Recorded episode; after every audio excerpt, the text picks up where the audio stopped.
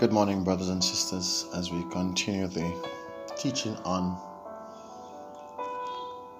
the glory of the latter house, the ecclesia rising. We're looking at five aspects that should usher in the presence of the Lord, and we've been looking at worship. In this presentation, we want to look at relationship and worship. What is relationship and worship this morning? It must be noted that true worship comes from a right relationship with one another. And so, the question that needs to be answered is how can we, uh, how can the glory of God come to our churches when the backbiting, division, rebellion, bitterness towards each other, and a loss of respect for leadership exists. Hmm. Now, God values our relationship with each other. He values our relationship with each other. For it is impossible for us to have a relationship with God and not have a good relationship with each other. Therefore, in worship, God is looking at the relationship we have with each other. And so, when we examine our relationship with each other, is it one that is genuine and loving, or is there malice? Is there envy? Is there jealousy? Is there strife? If there is malice, then we can understand that our worship will be rejected. The Bible says that if we have aught against another, we should leave our gift at the altar, go and make it up with that person, and come and offer our gift.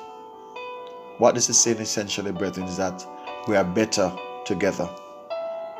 We are better together. Bless the name of Jesus. We see in the scriptures that great works were accomplished because the brethren were in one accord. But when there is division, there's confusion, and the Bible calls it every evil work. And so we know that these things doesn't come from the wisdom that is above, but wisdom that is from the earth.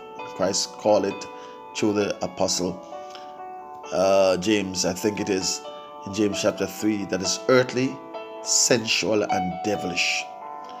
Bless God. with there is strife and envy, bless God, there's confusion and every evil work.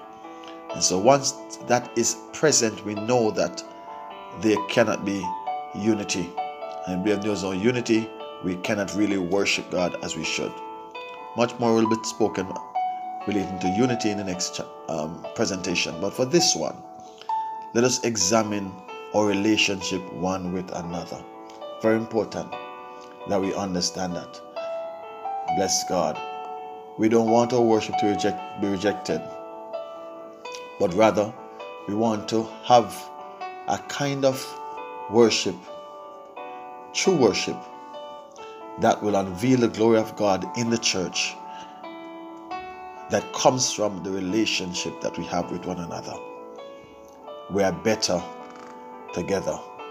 Hear what 1 John 1 verse 6 to 7 says.